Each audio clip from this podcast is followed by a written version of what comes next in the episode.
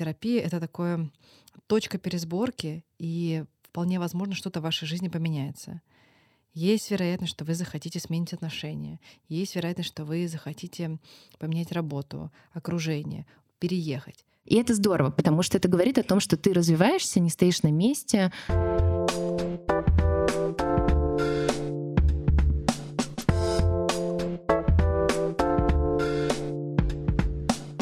Привет, меня зовут Саша Жаркова, и с вами подкаст «Спасибо, я в порядке». Вместе со специалистами онлайн-сервиса психологической помощи ЮТОК и студией подкастов Brainstorm FM мы пытаемся разобраться во всех вопросах психотерапии. А я продолжаю разбираться в теме психотерапии и уже на самом деле нахожусь на низком старте перед моим первым сеансом с психологом. Сегодня я хочу поговорить о том, как правильно подготовиться к первой встрече, чего ожидать от всего процесса и какой эффект можно получить, например, после первых сессий. В этом выпуске я продолжаю разговор со основательницей сервиса психологической помощи ЮТОК Аней Крымской. Вот у меня первая предстоит, не знаю, сессия с терапевтом. Как к этому, там, не знаю, должна и нужно подготовиться мне, и готовится ли к этому сам специалист? То есть задает ли он мне какую-то домашнюю работу, проверяет ли он ее, и как бы знает ли он, и вообще готовится ли он к тому, что к нему идет новый человек с новыми какими-то своими проблемками. Первая ассоциация про анализ крови, да, прийти натощак, ничего не есть, не пить с вечера, да, вот какие-то такие мысли приходят в голову. Как-то особенно готовиться к первому сеансу не нужно ни клиенту, ни терапевту. Все самое главное происходит ровно на нем, на первом сеансе. Но если хочется как-то быть поспокойнее, то расскажу следующее, что имеет смысл подумать про свой запрос, да? Собственно, что для вас сейчас самое актуальное, самое важное. Не обязательно, что вы четко это сформулируете, но подумать про это стоит. Можно даже сообщить психотерапевту в переписке или в первом звонке да, свой запрос, чтобы понять, действительно ли он компетентен в этой теме, действительно ли он может вам с ней помочь или перенаправит вас к другому специалисту. Что еще важно? Наверное, стоит сразу сказать психологу, какое количество человек придет на сеанс. Если вы один, да, и у вас индивидуальная терапия, то с этим практически все работают. Но если вдруг вы хотите прийти с партнером, с ребенком или расширенной семьей, то про это обязательно стоит сказать заранее, потому что далеко не все психологи, не все специалисты умеют работать вот с таким большим количеством человек. Мне кажется, еще э, такой важный момент организационный, да, перед тем, как вы приходите на первый сеанс, имеет смысл сказать своим близким, чтобы они вам не звонили, ну, либо просто переключить телефон на беззвучный режим, чтобы ничего вас не отвлекало. Терапевт тоже никак особенно не готовится, то есть он не делает какой-то research, он не ищет вас в соцсетях, не изучает вашу биографию, не пытается вас спрашивать по своим знакомым, работает ли кто-то с вами. Он не работодатель, да, он справки на вас не наводит. Он на самом деле ждет, что вы придете на первый сеанс и сами все расскажете. Расскажете, что вас беспокоит, расскажете свою историю жизни, расскажете, что для вас самое главное сейчас в терапии, над чем в первую очередь хотите поработать. В общем-то, вот то, что будет происходить в начале. А, добрый день, меня зовут Мария Бородецкая, я сооснователь и директор лектории синхронизации. Я нахожусь в терапии э, в такой активной, непрерывной последние полтора года. До этого у меня был разный опыт э, общения с разными психотерапевтами, но я уходила, что-то было не так. И вот последние полтора года мне кажется, что я нашла человека, с которым мне комфортно действительно, и мы работаем с ней. Если честно, мне кажется, что проблема всегда была не в терапевтах конкретных, а проблема была в моем запросе и в том, в чем, ну, как бы, почему я вообще приходила туда. Очень часто это была какая-то история, ну, типа, все ходят, я тоже пойду, наверняка у меня есть какие-то проблемы, и я не понимала, с чем я хочу сейчас работать. На моей первой сессии мне было тогда 25 лет. Я пришла и начала очень долго рассказывать, как у меня все хорошо что у меня потрясающая работа, а, прекрасный на тот момент молодой человек, а, классные друзья, у меня все хорошо, но есть какое-то странное ощущение, что что-то не то, вот. И я не могла тогда для себя вообще сформировать, потому что мне казалось, что в моей жизни все очень правильно и хорошо, но при этом не каждое утро мне хочется просыпаться. Я чувствовала свою вину за это. Я думала, что я каждое утро должна просыпаться, знаете, под э, музыку из э, Диснея, как э, птички поют, бабочки порхают, и я такая прекрасная в моей очень счастливой жизни бегу куда-то. Вот. А было не так. Я чувствовала свою вину за это, злость на себя за это. Это решилось, потому что через какое-то время я просто поняла, что я не на своем месте, скорее, в большей степени в карьере через какой-то опыт, в общем, я решила эту ситуацию, у меня в жизни появилась синхронизация, вот, но тогда я этого не, не понимала. И вот такой был первый опыт. Я отходила, может быть, сессии 5, то есть, может быть, если бы я отходила, не знаю, 20, я бы добралась до сути, но через 5 мне показалось, что я хожу просто по кругу, повторяю одно и то же, и это все потеряло какой-то смысл для меня, и я перестала И в этот раз э, все немножко поменялось, потому что я пришла в очень тяжелый, кризисный для меня момент, супер понятный, потому что у меня тяжело очень болел папа, умирал и умер. И я понимала, что я там со всей работой и всеми делами не очень хорошо с ним справляюсь. Мне нужна была конкретная помощь в этом вопросе. И человек э, смог очень как-то бережно, правильно меня через мою такую внутреннюю личную драму провести и помочь мне. И я начала к этому относиться совсем иначе. И я чувствую себя э, на каком-то некотором таком пути понимания себя.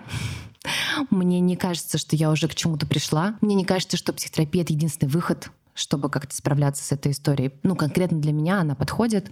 Конкретно в данном этапе моей жизни этот человек мне подходит. Я точно знаю, у меня есть какой-то некий мой результат того, что вот был этот сильный травмирующий опыт. А, это была сложная, очень сложная история, и Параллельно с папой умерла моя очень дорогая бабушка. Это все случилось одновременно. И я понимаю, что если бы во мне, в моей жизни не было бы психотерапии в этот момент, я бы решала эту проблему так, как я решаю большинство проблем. Я ухожу в работу и стараюсь делать вид, что проблемы не существует. И я просто... Я умею очень хорошо отвлекаться, я бы отвлекалась. И здесь человек э, сделал со мной прям противоположное. То есть э, мы постоянно возвращались к этому я вообще очень мало в жизни плачу, и здесь меня, знаете, провоцировали на слезы всячески. А, мне давали домашние задания а, запереться в комнате и писать письма а, бабушке и папе, писать все то, что я в жизни не сказала им. Вот, это было очень тяжело, я очень много плакала. Вот, я думаю, что я бы не дала волю этим эмоциям. Из-за того, что я дала им волю, пусть даже наедине с собой. Этого не было видно с моими друзьями, этого не было видно в работе, но сама с собой я позволила себе сильно погрустить. И прошел сейчас вот год, и я чувствую себя хорошо. А, десять лет назад я очень сильно поругалась э, с моей подругой. А на то были причины. Я была абсолютно уверена, что я на сто процентов права в этой ситуации, что человек поступил по отношению ко мне нечестно, плохо, я прекратила всяческое общение с этим человеком абсолютно. И 10 лет мы не общались. Иногда эта история, ну, как бы всплывала в моем сознании, потому что человек был мне близок, он мне нравился, но вот произошел этот конфликт. И там, иногда, там, когда-то я рассказывала об этом друзьям, э, мы шутили, смеялись. Э, это всегда была история про то, какой этот человек плохой, какая я хорошая, и какие из этого можно делать выводы. Совсем недавно, буквально там 3-4, наверное, недели назад, э, случайно, совершенно случайно всплыло в разговоре, и я начала рассказывать эту историю, как обычно я рассказываю, по моей какой-то уже такой заезженной шарманке, когда, знаете, даже те же самые шутки повторяются, и ты ожидаешь вот этого эффекта еще, а, когда тебя погладят по головке и скажут, ты такая хорошая, этот человек такой плохой. И в момент, когда я это все рассказывала, рассказывала, я вдруг поняла, что я чувствую себя плохо. А, это было странное для меня чувство. Я пошла вглубь этого чувства, потому что через психотерапию я знаю, что, в общем, а, нужно не бояться ходить в свои эмоции, анализировать их и понимать, что происходит. И какое-то время я об этом думала, типа пару недель. Эта мысль меня прям, ну, как бы я возвращалась, возвращалась к ней, а, пыталась понять, что же происходит, и потом я вдруг поняла, я вдруг поняла, что я была в этой ситуации не права. Я подумала, почему же я так себя повела, начала анализировать себя и поняла, что я сделала так, как я сделала, когда вот мы перестали абсолютно общаться. Я сделала это из страха, я сделала это из э, очень большой неуверенности в себе, я сделала это из-за ревности, ну, специфичная была история. И я поняла, что, ну, вообще-то агрессором во всей этой истории была я. Мне нравится, всем нам нравится думать, что мы добрые, принимающие, открытые люди, но вот я повела себя как э, снежная королева, знаете. И я подумала, что я хочу извиниться перед ней. И мы встретились сегодня, буквально два часа назад. Я рассказала вот все то, что рассказываю сейчас здесь, попросила прощения, и это было очень круто. Я не знаю, как будет дальше, никто не знает, как будет дальше, но мне почему-то правда сильно кажется, что мы будем общаться.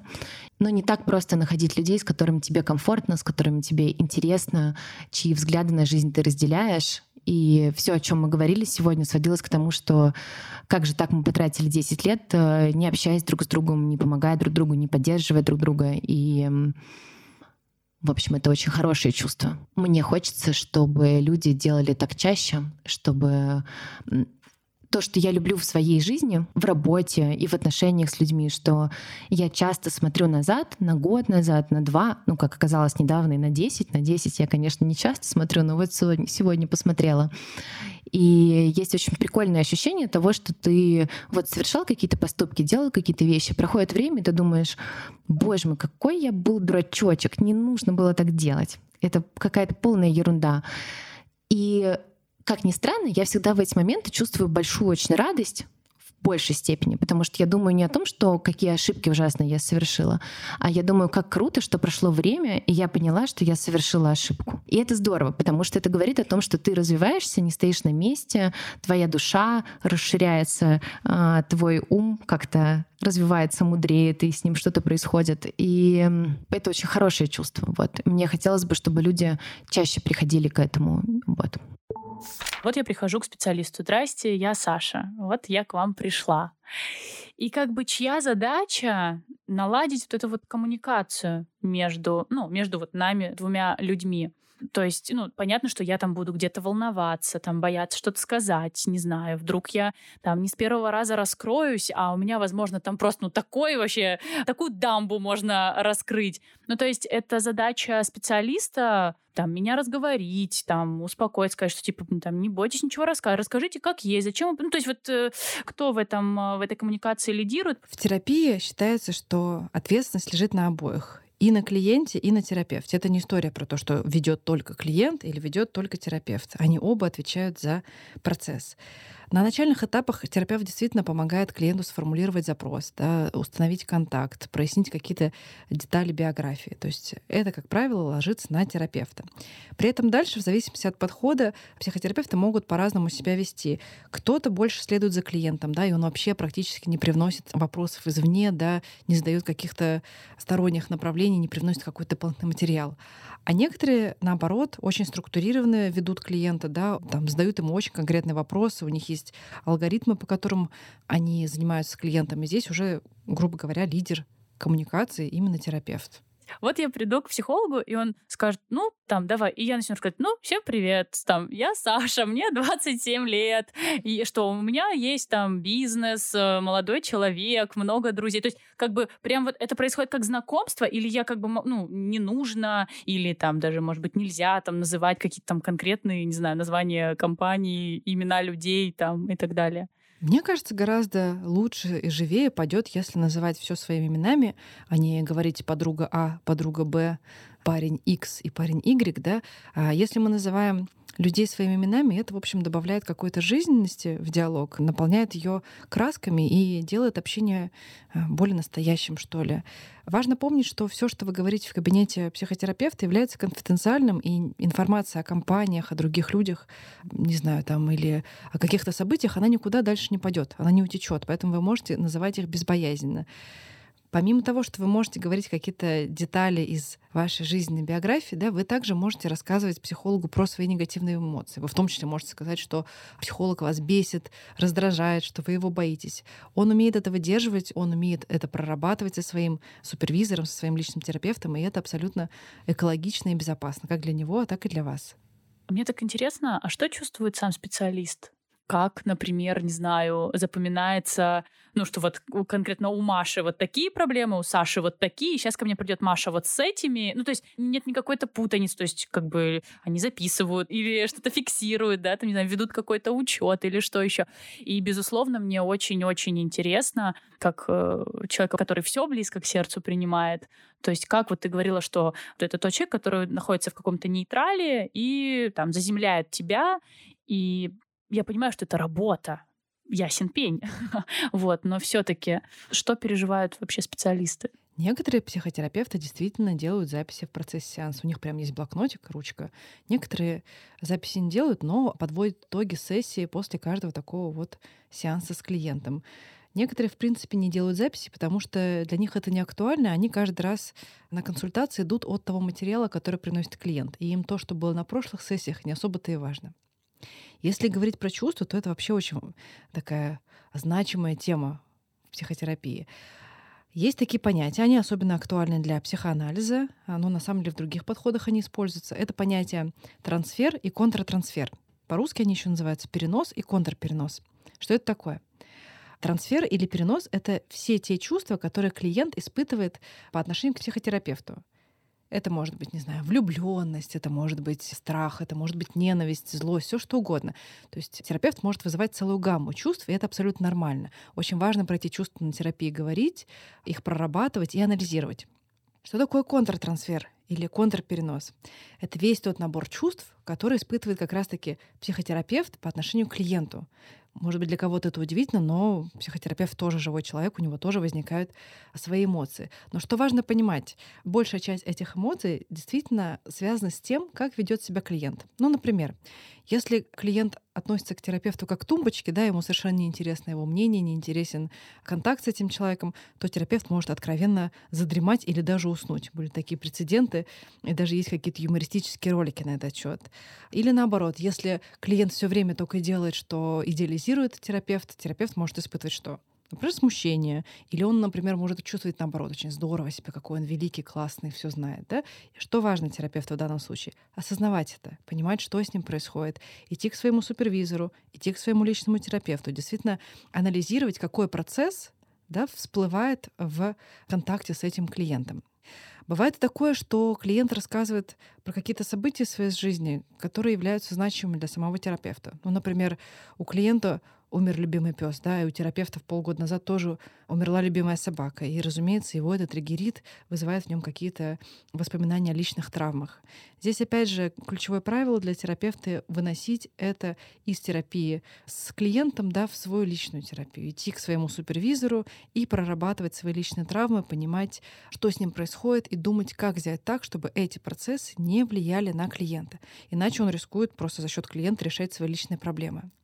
И, наконец, бывают даже такие ситуации, когда клиент приносит такой запрос, который является настолько травматичным, настолько триггерным для терапевта, что он не может с этим работать и честно признается клиенту, что с такой темой лучше ему обратиться к другому специалисту и, может быть, даже порекомендует коллег. Ну, например, у терапевта могла там, год назад умереть любимая мама или жена, да, а к нему приходит клиент с этой темой, и терапевт просто не будет эффективным в помощи такому клиенту, поэтому он направляет его к другому специалисту.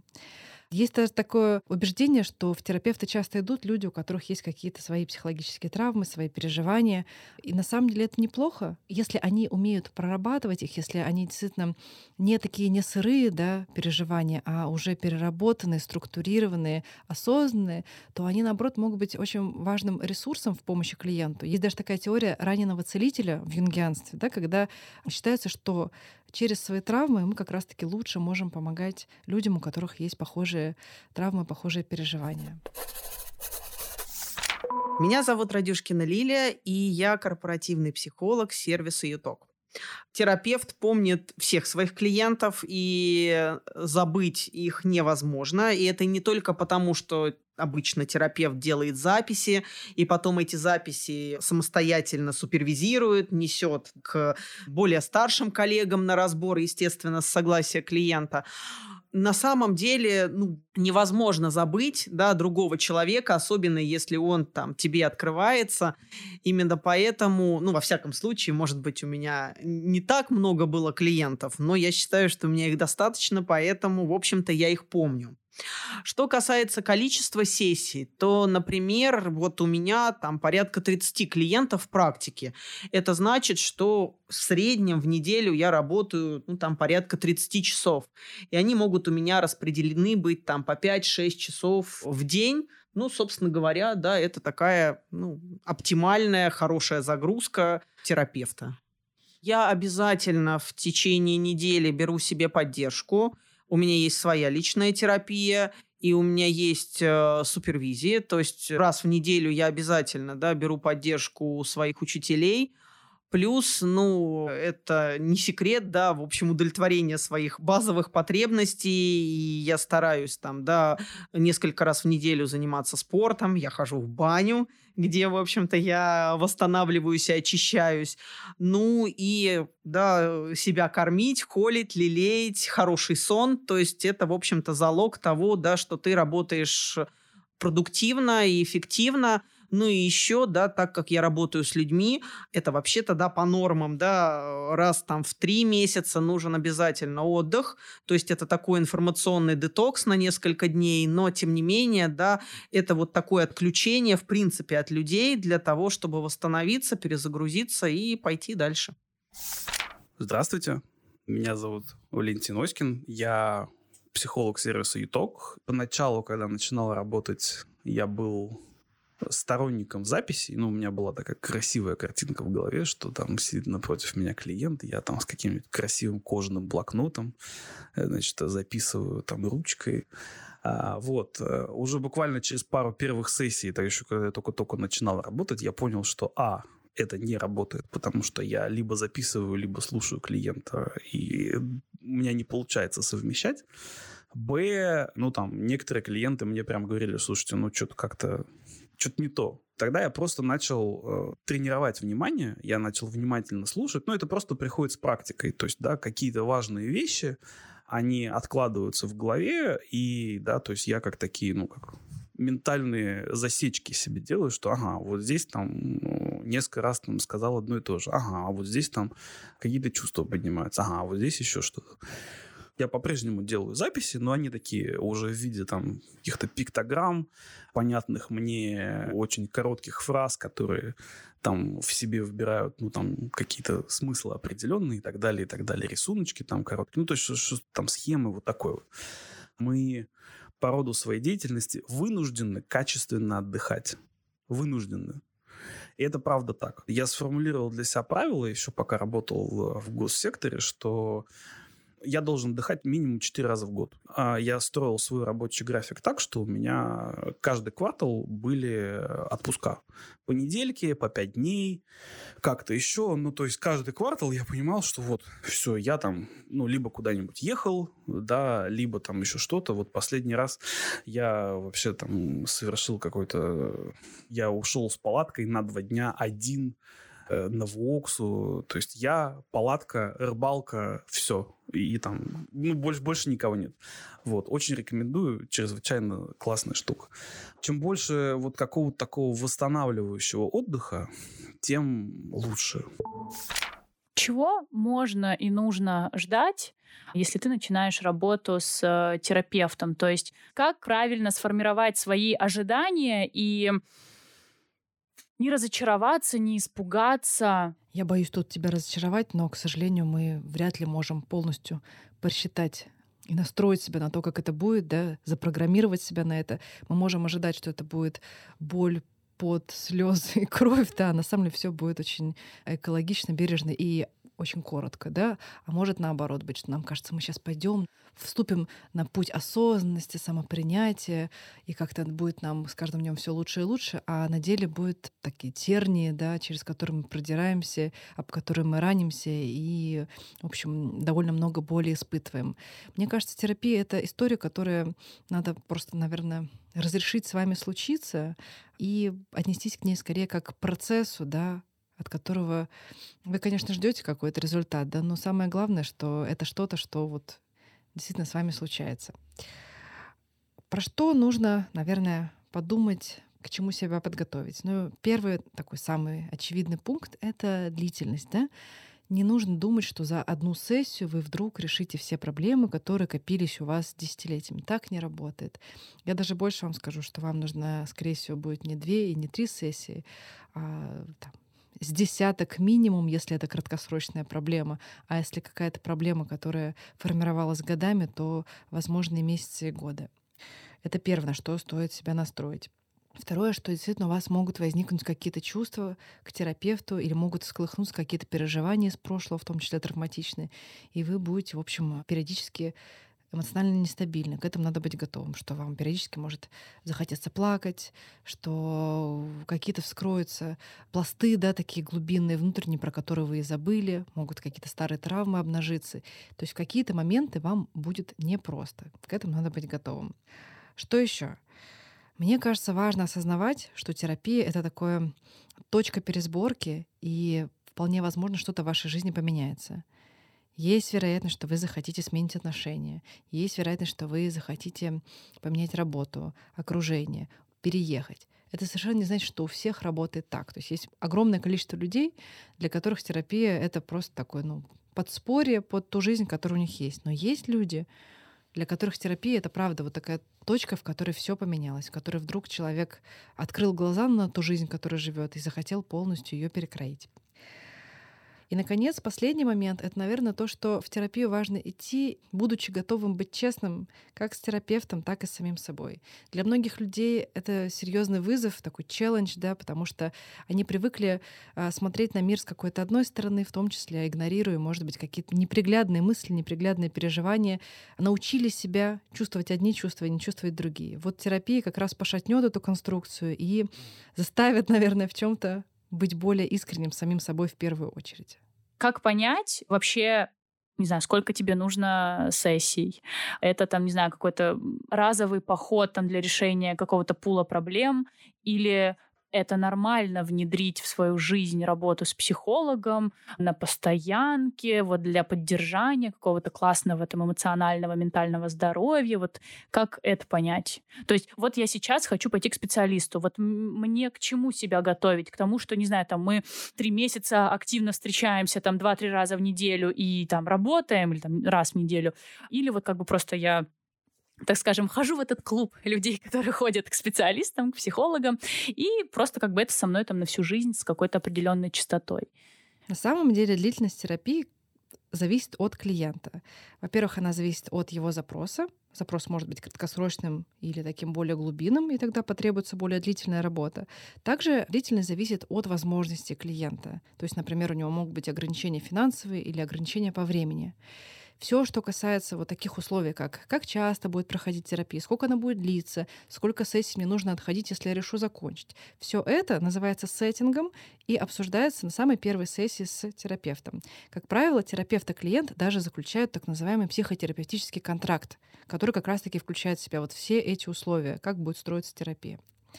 Если говорить по длительности, то мне кажется, тут можно, наверное, три таких сценария обозначить. Первый — это самый популярный, да, такой краткосрочный, проблемоориентированный формат, когда человек приходит и говорит, не знаю, у меня есть такая-то проблема, хочу решить ее за такой-то срок. Терапевт дальше ему отвечает, окей, это возможно, или, не знаю, там, это невозможно, или это возможно вот э, в таком-то объеме, да, но при этом, скорее всего, у нас останутся незакрытыми такие-то темы. Тогда терапевт помогает, в общем-то, ровно на этом поле, и клиент дальше уже решает, хочет он продолжать или нет, если вскроются новые запросы. Второй сценарий, такой менее популярный, мне кажется, в нашей культуре, но романтизированный на Западе, это такая лайфстайл-терапия или такая терапия как некоторый образ жизни. Вот человек ходит в фитнес, да, регулярно, вот так же точно он ходит регулярно к психотерапевту. Это просто такая часть жизни, мацион, пространство, где человек думает, осознается, что-то про себя понимает.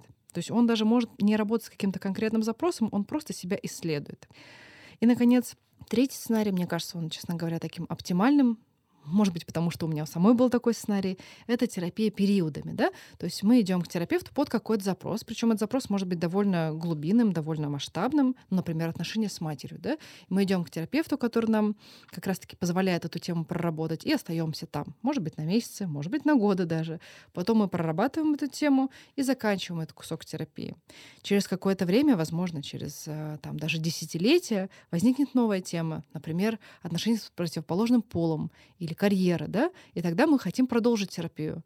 Некоторые продолжают с тем же терапевтом, некоторые идут к другому специалисту, который вот как раз-таки является мастером уже в данном запросе. И тогда у нас получается такая терапия, которая а, разбита на несколько этапов. Вот этап, посвященный этой теме, потом этап, посвященный другой теме, и там, третий. Так тоже может быть. В редких случаях проблему можно даже решить за одну сессию. Ну или как минимум за одну сессию можно точно получить облегчение и большее осознание того, что с тобой происходит. Плюс а, если проблема локальная, он также с терапевтом может сформировать план действий. Да? То есть что он может делать уже дальше за стенами терапевтического кабинета сам, чтобы эту проблему решить. Как в психологии, да, в психотерапии считывается результат? Как понять, что типа проблема решена, все получилось, не знаю, можно переходить к следующей проблеме или, ну, можно там, не знаю, заканчивать там эти, эти сессии, все, ты там здоров, ты молодец, придешь в следующий раз. Эффективность терапии — дискуссионный вопрос, в том числе в научных кругах. Не очевидно, что считать результатом, да, то есть если мы берем даже какую-то конкретную проблему, скажем, я ссорюсь с парнем. Ну, давайте попробуем придумать какую-то метрику. Ну, например, я ссорилась раз в неделю, а стала ссориться раз в месяц. Ну, тогда терапия помогла. Или мы раньше ссорились, и это длилось по полдня, а теперь мы ссоримся, но это длится, не знаю, по 20 минут. Вот можно попробовать придумать такие метрики, позасекать, насколько терапия вам помогла. Чаще всего это работает не так. Чаще всего терапия не обладает каким-то таким очень четким, конкретным результатом это больше про ваше внутреннее самоощущение, про то, насколько вы чувствуете себя более осознанным, счастливым, цельным, не побоюсь этого слова, проработанным, насколько меньше на вас влияют да, какие-то вот эти бессознательные процессы. Может даже просто появиться какое-то ощущение новой глубины и большего баланса внутреннего, большего контакта с внешним миром. На самом деле жизнь сложная штука, терапия — это отражение этой жизни. И в жизни не всегда можете сказать про жизнь, что вот типа, все однозначно хорошо, все отлично, жизнь прожита эффективно. Также и про терапию, да, ее эффективность, она, в общем, также во многом эфемерна, как и не знаю, эффективность и счастье в нашей жизни. Главное — это наше внутреннее ощущение, и если мы чувствуем себя счастливее от всего этого, то это главный показатель. Меня зовут Наташа Чеботарь, я директор нормальной школы.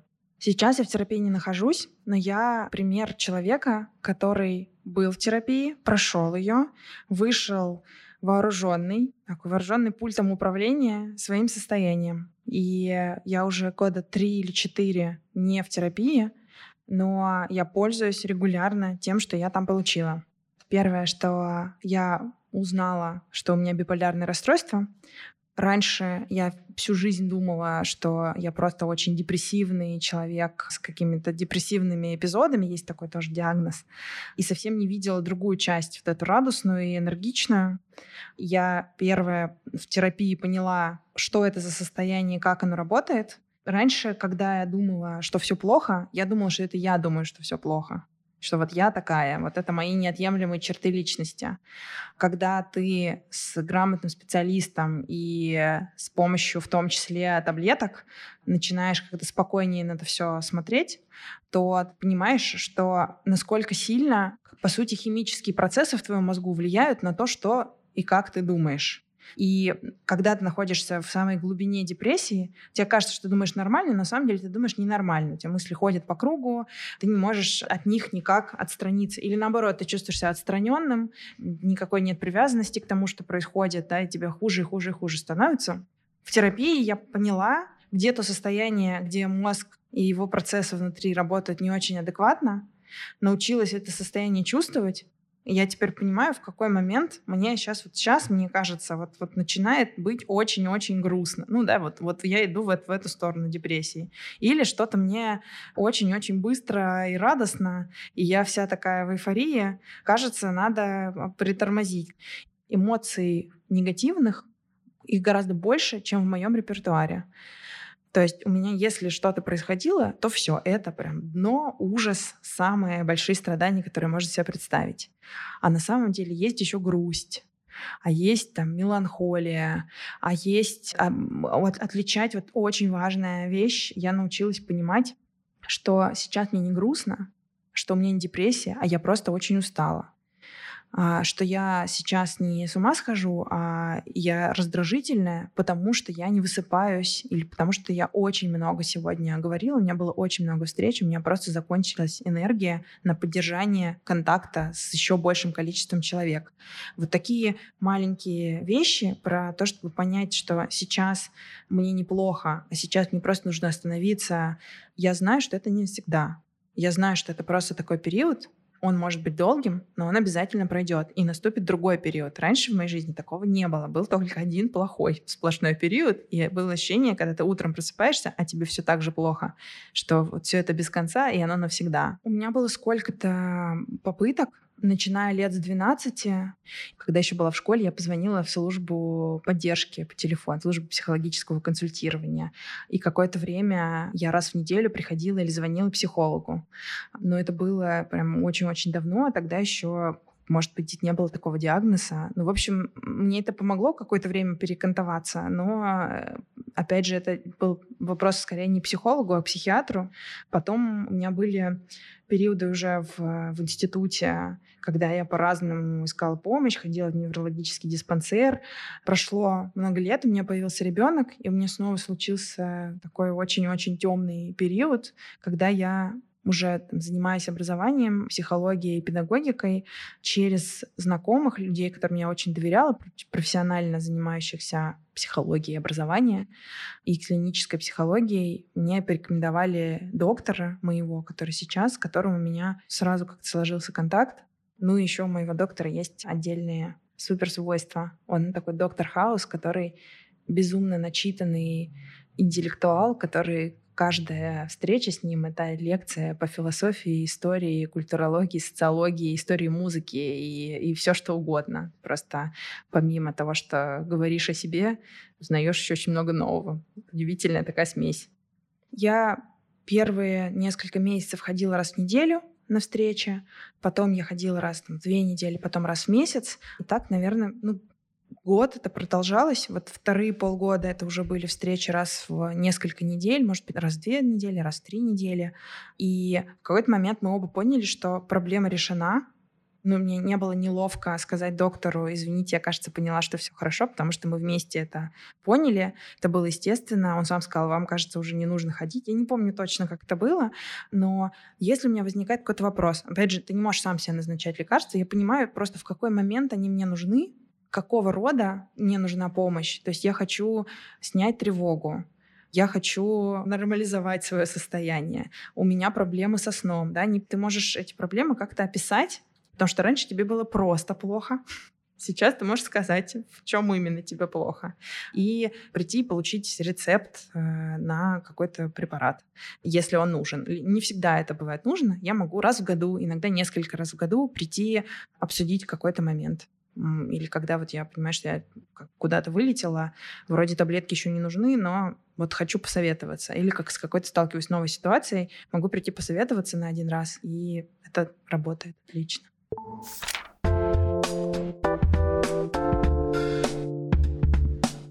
Этот подкаст выходит при участии онлайн-сервиса психологической помощи ЮТОК, специалисты которого и помогут мне разобраться во всех сложных и непонятных вопросах. Юток предоставляет возможность получить консультацию психолога по видеосвязи, аудиосвязи или даже по переписке. В сервисе можно подобрать специалиста под ваш запрос и по вашим предпочтениям, а все специалисты проходят тщательный отбор и супервизию. Больше информации о том, как это работает, будет по ссылке в описании этого подкаста.